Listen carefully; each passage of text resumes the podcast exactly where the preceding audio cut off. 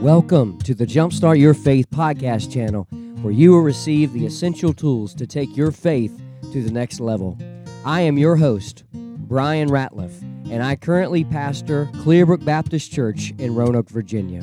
Here is the latest message preached from one of our services. Grab your Bible, pen, notepad, and get ready to jumpstart your faith. There are some things in this life that we just do not forget. And one of the things so far that I have yet to forget and delete from my memory banks is from every day from kindergarten all the way to 12th grade. I remember walking into the school, whether in elementary school or middle school or high school. I walked into either my first period classroom or my homeroom, just depending on the situation of that year and that school. I would hear the announcements come on. And out of that intercom, the principal would deliver some announcements. But then, after the announcements, he would ask or she would ask us all to stand and say and recite the Pledge of Allegiance to the United States of America. And then they would always say these words And now let us have a moment of silence. For the longest time, I'm not going to lie to you today, I had no clue why we had a moment of silence. It absolutely made no sense to me that we would pause and do nothing for 30 seconds or however long that moment of silence was when I was in the Franklin County school system. It made no sense to me until one day I realized that years ago, before my lifetime, before I came into this world, that moment of silence used to be called a moment of prayer. I find it interesting that this world has grown so cold to God that now they stand in silence before God. We've grown so cold to the concept of prayer that instead of praying to God, we're just silent before Mother Nature. Today, as we come to Revelation chapter 8, I want to share a statement with you that I want to label as my sermon title God is at work in the moment of silence. God is at work in the moment of silence. I'm going to say something right now that's going to make absolutely no sense to your brain, and it's going to make absolutely every sense to your brain. God is speaking when God is not speaking. Did you catch that? God is speaking when God is not speaking. And today we see in this unique chapter of the Bible that silence has come to heaven. But before we dive into these few verses here, I want to bring us up to date about all that's going on in heaven. Back in Revelation chapter 4 and verse number 5, we, we see a scene in glory where the Bible says that these lightnings and these thunderings and these voices are coming directly from the throne of God. And now in chapter 8, we see that they are going to be thrown down to earth. In Revelation chapter 4, verse 8, we hear the four beasts saying these words, who never rest day and night Holy, holy, holy, Lord God Almighty, which was and is and is to come.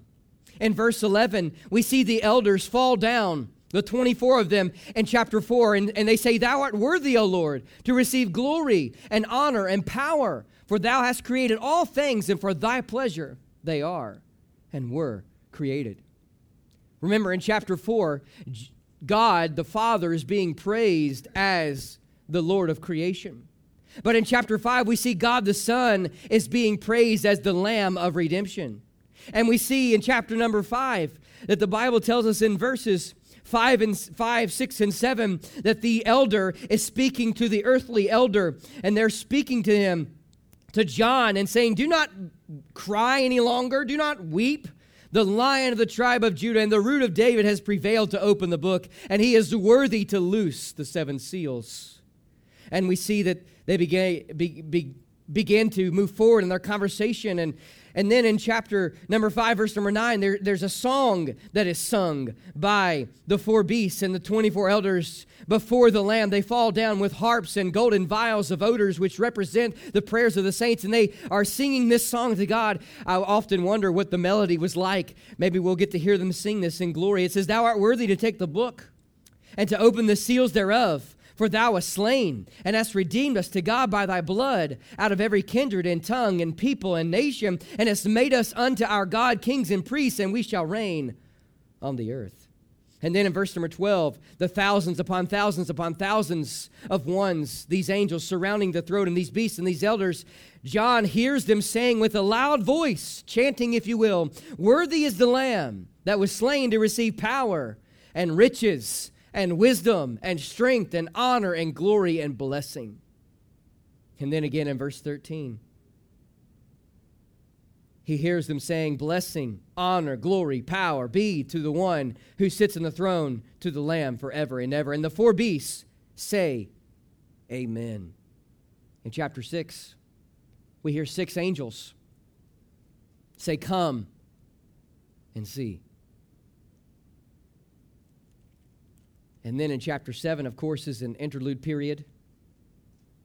God is giving us a break of these six seals, perhaps letting John recuperate from the mental fatigue that he's just witnessing God unleash all these seals. And then in chapter 7, excuse me, 8, we see heaven, in a sense, is put on pause.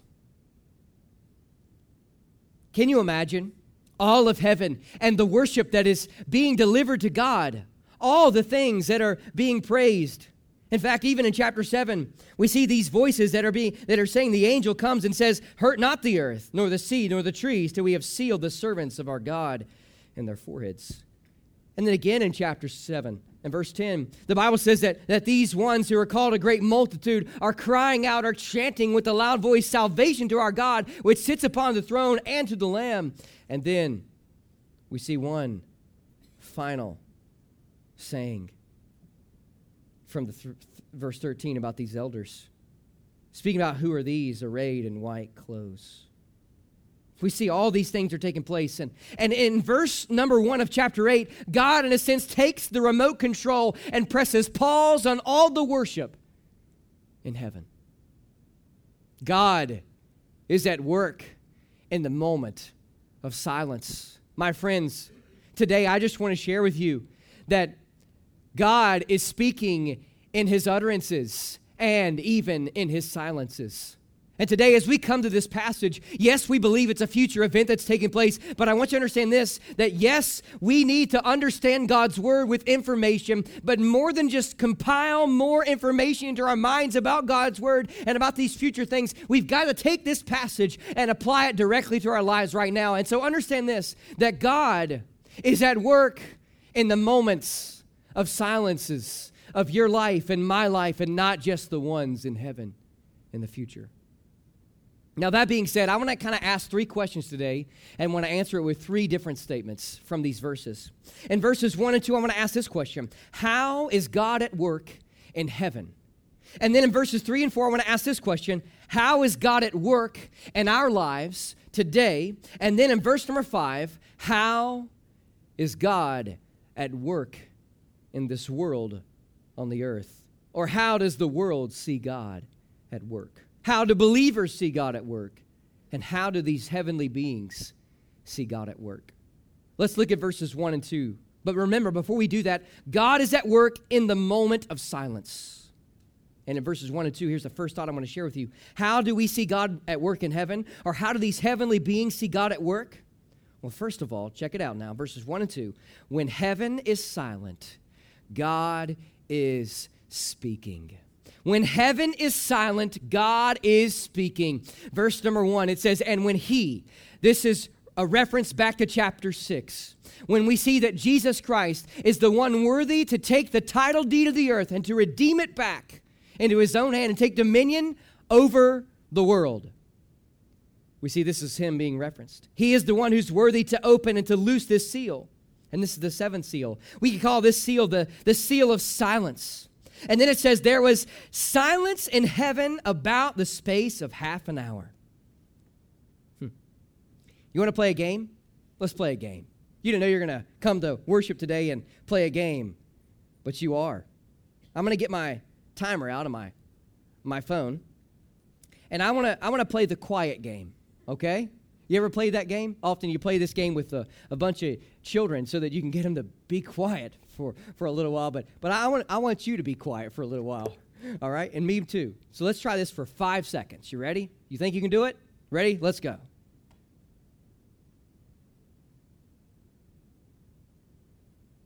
Not bad. That felt like a while, didn't it? Let's try 10 seconds. This is going to feel like eternity in the middle of a sermon. Ready?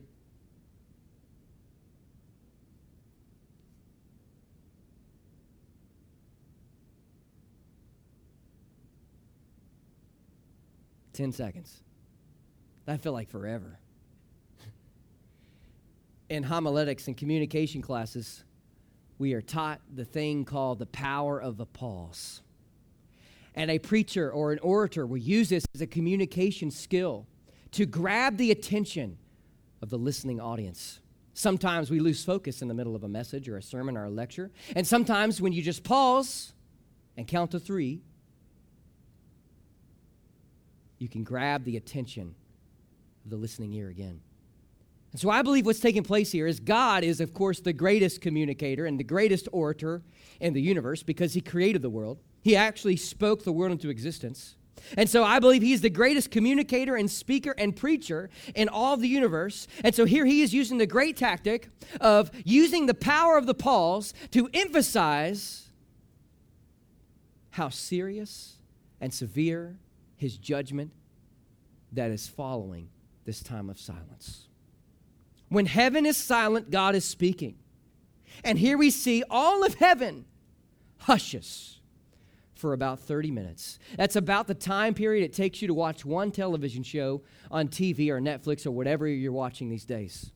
So, for 30 whole minutes, approximately, heaven ceases its worship, ceases all the chants, ceases all the, the speaking and, and the worshiping and the singing and the praising and everything, and it is silent for 30 minutes. And in the middle of this solitude, John says these words in verse number two And I saw seven angels which stood before God. Now, it's interesting here. Jewish tradition is going to tell us who these seven angels are, but we have to ask ourselves who are these seven angels? It's a fair question. So, Jewish tradition tells us that these are the seven archangels. Now, Scripture mentions two of them. You know who they are? Gabriel and Michael. The Old Testament and New Testament mention two of these archangels by name. And so, scripturally, if we're just looking at Genesis to Revelation, we know that there's two archangels mentioned in the canon of God's Word. But Jewish tradition adds five more Raphael, Uriel, Ragiel, Sariel, and Remiel. Jewish tradition tells us there are seven archangels, and most commentators that I've read come and associate these seven angels as the seven archangels in Jewish tradition. Now, whether that's the case or not, I'll tell you, when we step into glory, we'll finally see for ourselves. But we see that these seven angels are special angels that are given trumpets, and they're going to blow these trumpets, and at the sound of these trumpets, judgment will follow. Now, I want you to understand this that when seal seven is broken, it contains all seven trumpets and all seven bowls. And at the seventh trumpet, we see that seven bowls are unleashed, or vials, as the King James says. And here the Bible says that, that to these seven angels, seven trumpets were given. I find it interesting that how trumpets were used throughout Scripture. I think it is important that when we see an instrument like a trumpet, I'm not saying to go look at every single verse the word trumpet is mentioned, but just pause and reflect in your mind where do you remember a trumpet mentioned, not just in the Old Testament, but also in the New Testament? Trumpets are often the most significant musical instrument throughout Scripture, being associated with many different events. In the Old Testament, we see that they are used to summon the congregation of Israel. They are used to sound the alarm in a time of war. In fact, my favorite instance of a trumpet used in war is back in the days of Joshua. And they're marching around the walls of Jericho. And you remember what happened on the seventh day? They blew the sound of the trumpet, and at the sound of the trumpet, the walls came tumbling down. It's also used at religious feasts in the Old Testament. Was used to announce public news in the Old Testament and used to acclaim new kings and worship the Lord. Zephaniah associates the trumpets with the final day of the Lord, when God brings his final judgment to this world and establishes his kingdom. And we see now is the beginning of that scene here take place in the book of Revelation. Now, the New Testament mentions these trumpets in another fashion. We see a, mention in these trumpets in, in, in 1 Corinthians and 1 Thessalonians, and it's to announce the rapture of the church. The Bible says, at the sound of the trump of God, the dead in Christ will rise, and then those who are alive and remain will be caught up together to meet the Lord in the air. And this chapter, in its immediate context, is using the sound of these trumpets to remind us that God is a God who brings judgment to this world. Each of these seven trumpets unleashes a specific judgment of greater intensity than the first six seals, one commentator said. He goes on to say, but not as destructive as the seven bowls. The first four trumpets destroy the earth's ecology. The next two produce demonic destruction of humanity. And the seventh trumpet introduces the final outpouring of God's wrath contained in the seven bowl judgments. Now, some commentators and some theologians are going to associate the seven seals with actually being the seven trumpets and actually being the seven bowls. So they're all synonymous. But I would view them as seven sequential judgments that God unleashes. And Six seals are open in chapter six, and then the seventh seal unleashes the seven trumpets, and at the seventh trumpet is unleashed the seven bowls. I would view them as seven sequential events, and I'll share with you why as the days approach. But today, I think it is interesting that as we're coming into these first five verses, we're not going to dive into the detail of these seven trumpets or these four trumpets mentioned in chapter 8, but I want to give you a survey of the seven seals and the seven trumpets so we can get our minds around what's taking place in chapter 8 and then leading into chapter 9. Understand this that seal number one is a seal of peace. Peace is brought to this world in chapter 6, verses 1 and 2. War is brought through the second seal in chapter 6. Famine follows the time of war in the third seal. Death follows that in the fourth seal. The martyrs cry for vengeance on those who persecuted them in a tribulational period is the seal of number five. Seal number six is the cosmic devastation, bringing about the earthquake that rumbles on this world, bringing sun, turning the sun into darkness, bringing the moon to blood, and taking the mountains and flattening them and the islands that they are seen no more. And then here in chapter 8, the seven trumpets are blown. Trumpet number one is the sound of hail, fire, and blood that pours down on the earth to wipe out one third of all plant life. Trumpet number two burns a burning, excuse me, a burning mountain falls into the sea and turns one third of the ocean to blood, and one third of all sea life dies. Trumpet number three, a star called wormwood poisons one third of all freshwater supply. Trumpet number four, one third of the moon, one third of the stars, and one third of the sun darkens. Trumpet number five, demon locusts with human faces, long hair, and lion's teeth, and the power of a scorpion sting, plague and sting non believers for five months, and all those who are stung by these demonic locusts will cry and wish for death. Trumpet six, four fallen angels are released and wipe out people from sulfur and fire pouring out of their mouths. They managed to wipe out one third of mankind. And then trumpet seven is not blown until chapter 11. But this is a signification that the end has finally come. Another break from the plagues we will see, leading us into the seven bowl judgments. 24 elders in heaven declare it's time to destroy those who destroy the earth, and the temple in heaven opens, featuring the ark of the covenant. Now, wherever you fi- uh, find your place in the timeline of these events, whether you think that seal four or seal five or seal six is the transitional period from three the first three and a half years to the second three and a half years of the tribulation period, understand this that when this seventh seal is broken and these trumpets begin to sound, we are now into the second half of the seven years of the tribulational period. And we see here in these two verses that when heaven is silent, God is speaking. But now I want to transition and ask the second question.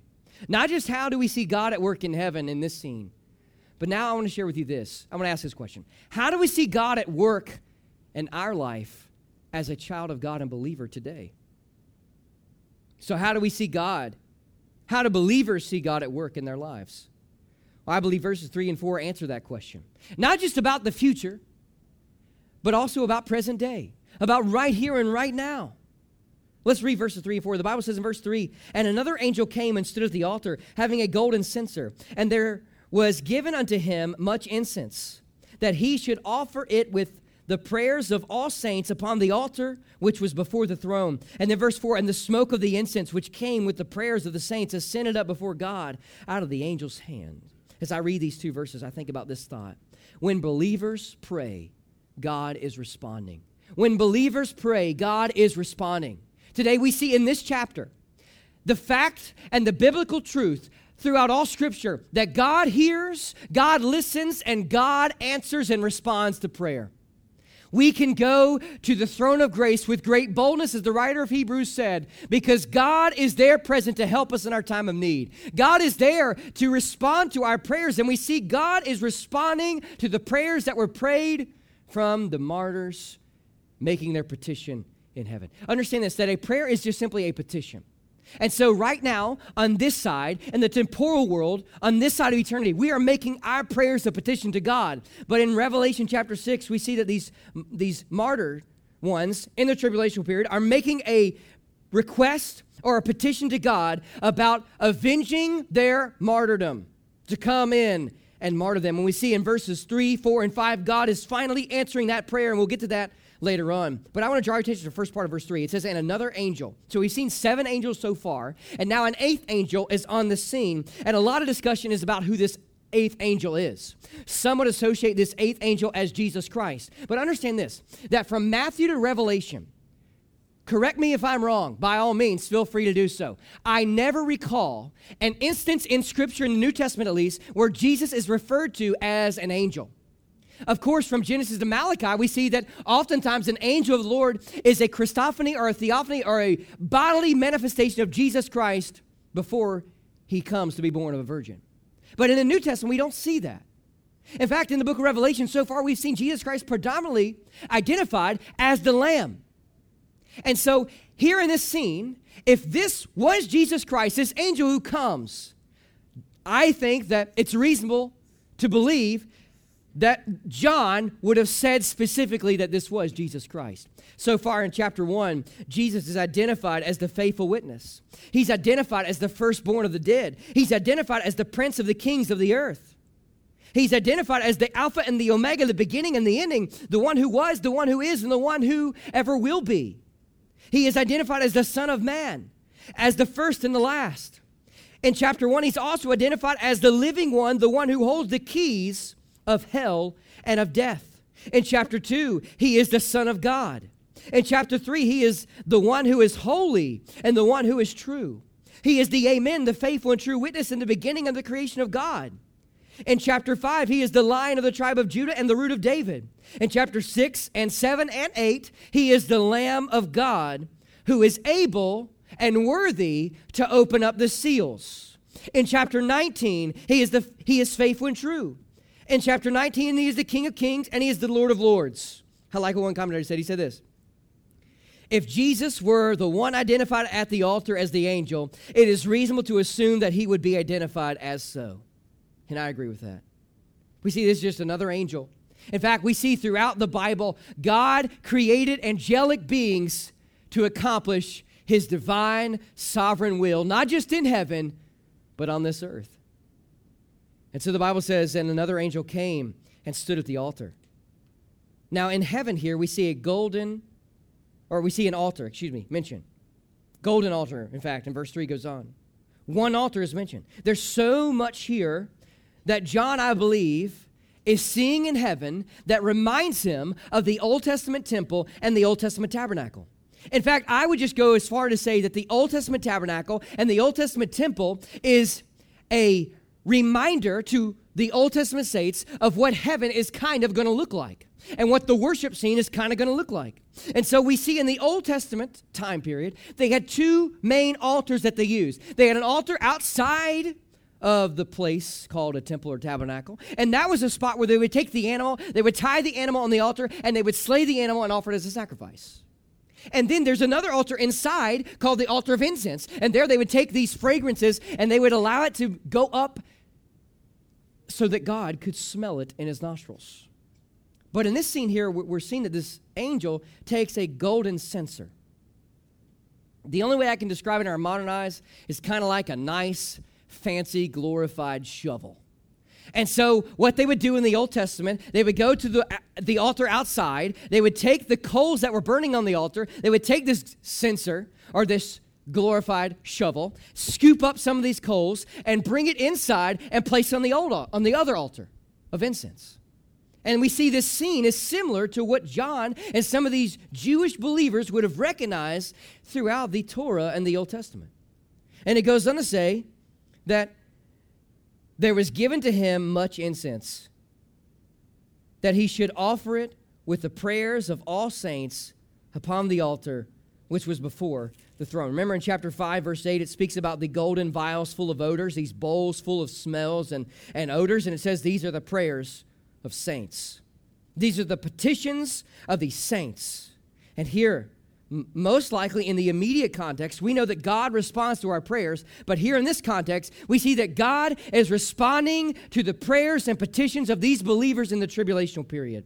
I mean, just imagine they're going through all the persecution, they're going through all the tribulation, they're going through all the temptation, all the trials and, and the agony and the pain, and here they're reading this for the first time perhaps in the Asian minor culture, and they're thinking that God is able to answer their prayers and to, to hear them then. And then these saints in the tribulation period, they're going to receive all this similar stuff, and they're going to be reminded that God answers prayer. As I look out here at this auditorium, I, I, see a testimony of how God has answered prayer in your life and in my life. And that we can believe with great assurance that God responds to your prayers and my prayers today.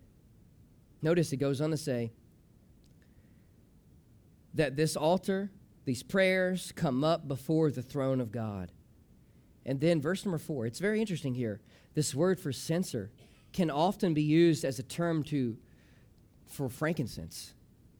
I don't know if you've ever seen frankincense used like an essential oil bottle, but you can take it and place it in a diffuser, and then as the diffuser sends out this odor and, and the fumes and the and, and the stuff comes out, there we see that it smells and brings a fragrance to that room. And here in this scene, that perhaps frankincense is the one being used here because it is used so many times in the Old Testament and is one of the most esteemed fragrances throughout Scripture. We see that Jesus receives frankincense as a gift in the Gospels. And here, most likely, perhaps even so, frankincense is being used here in this spot.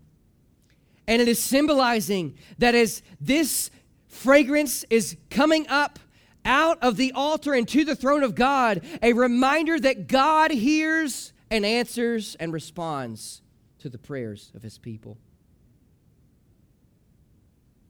And it came out of the angel's hand in verse number four.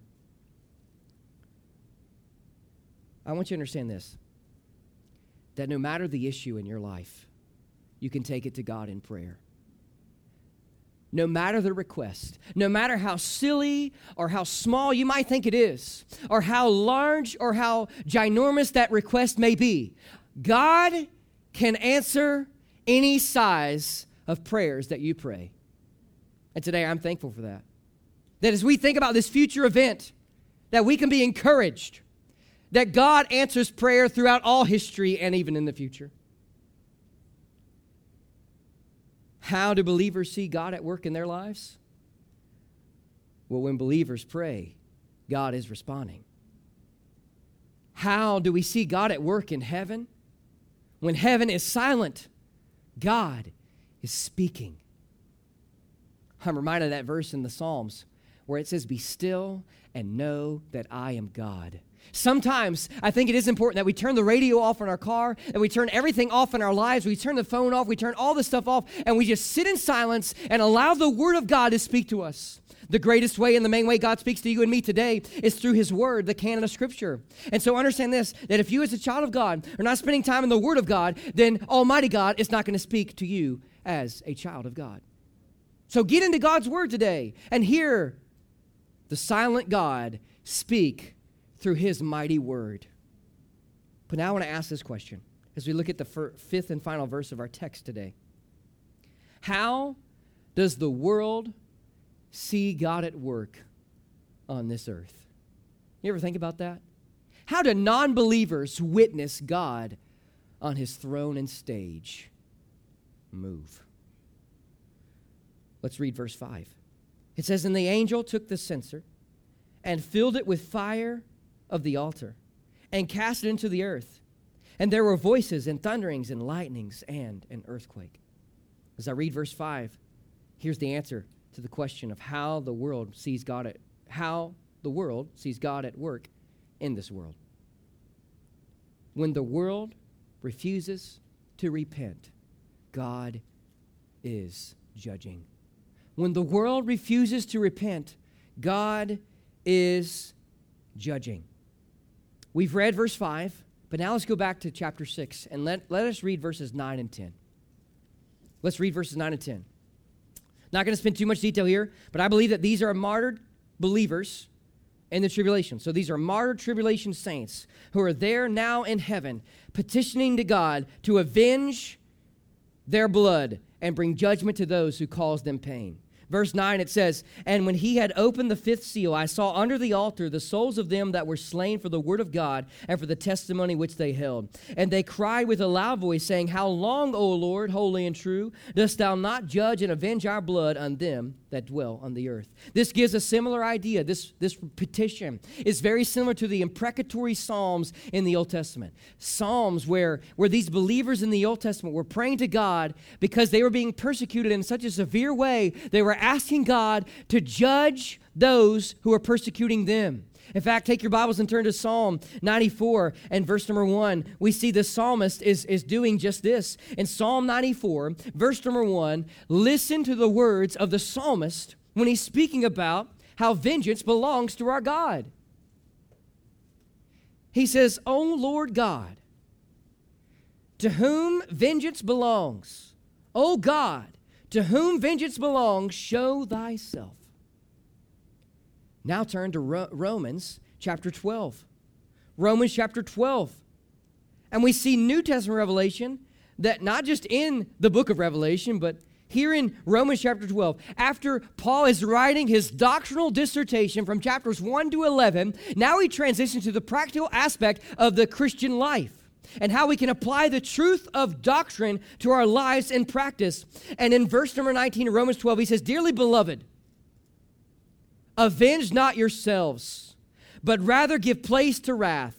For it is written, referencing back into the Old Testament, Vengeance is mine, I will repay, saith the Lord. And so, in similar fashion, that these Old Testament saints were praying for vengeance upon their persecutors, we see these martyred saints in heaven are asking God to avenge their blood from those who persecuted them on the earth in the tribulational period. I love what one commentator said about this chapter. He said, The main point of Revelation chapter 8 is God answers the prayers of his people by hallowing his name and judging the world verse number 5 of Revelation 8, it says, This angel, the same one most likely from verse number 3, takes the censer. So imagine in your minds this glorified, fancy shovel. He goes to this altar that is gold and he picks up the coals with that shovel, and the Bible says he casts it. Now, that word cast, it gives the same idea that you would take a baseball or a football and you would throw it as hard as you can and as far as you can. And this angel takes that censer, the shovel, with the coals, and he casts the coals as hard as he can and as far as he can to this earth. And the voices, and the thunderings, and the lightnings, and the earthquake hit this earth. Why? Would God do this? Why would God make this angel, in his sovereign will, take voices of coal, thunderings of coal, and lightnings of coal, and an earthquake of coal, and throw it down to this earth? Remember earlier there was another earthquake in chapter 6 in the sixth seal. It shook the earth in such a way they ran to the mountains to find safety and they prayed to the rocks. And now we see that God is answering the prayers and petitions of his saints here by bringing judgment to this world.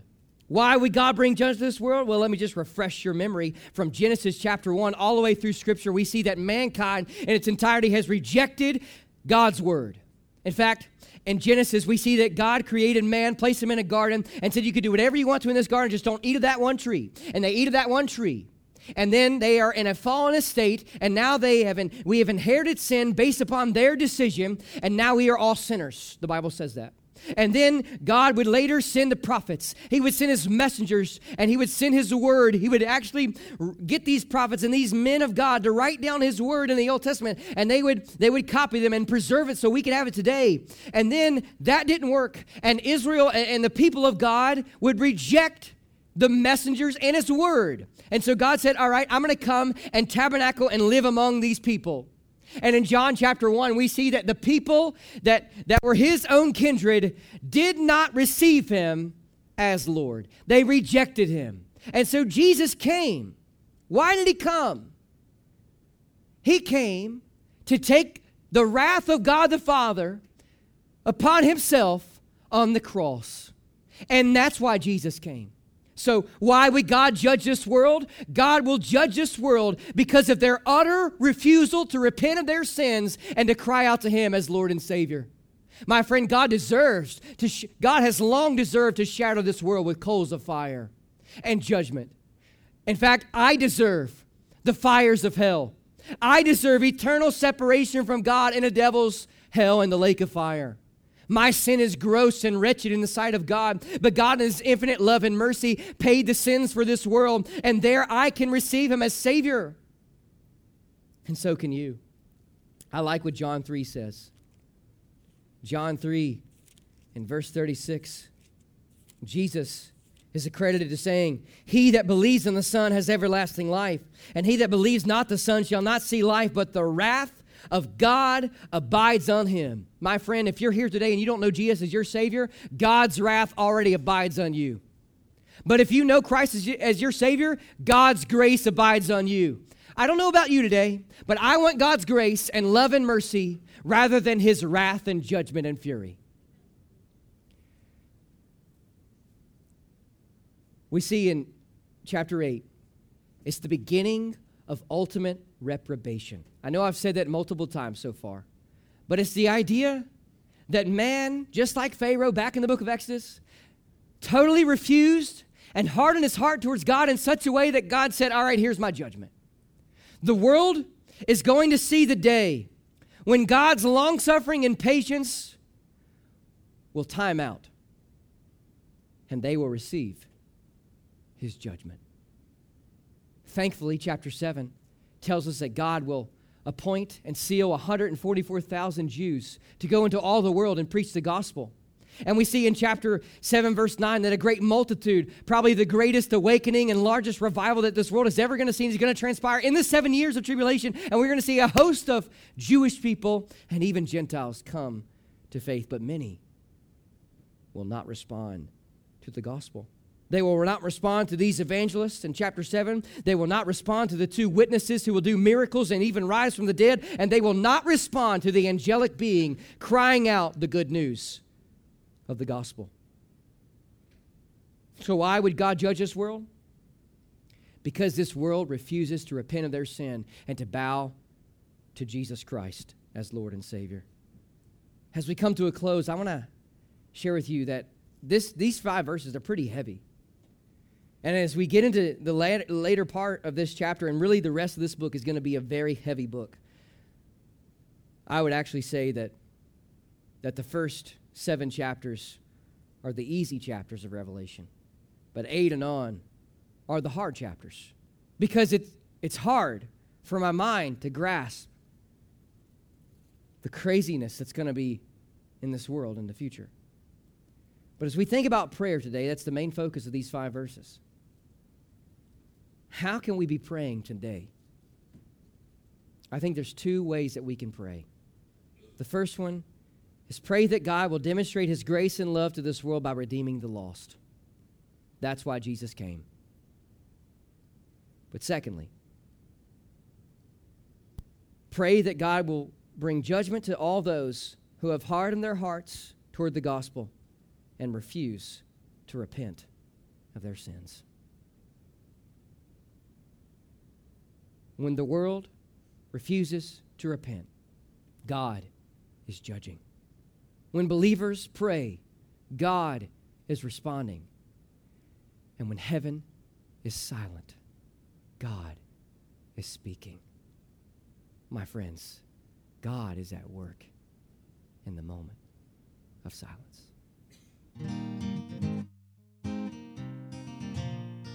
Hey guys, thanks so much for tuning in to the Jumpstart Your Faith podcast channel. As a token of my appreciation for you listening today, I would like to give you my free ebook devotional called Jumpstart Your Faith 30 Days to a Renewed Faith in Christ. Just go to www.pastorbrianratliff.com to download it. Please be sure to subscribe to this podcast channel to listen to more messages like today's. And if these messages have been helpful to you, please leave a review. If I could be of any help in your spiritual walk, please let me know by emailing me at pastorbrianratliff at yahoo.com. And one last thing if you're in Roanoke, please consider joining us for one of our worship services at Clearbrook Baptist Church. Until next time, may God's blessings be upon you and have a great week.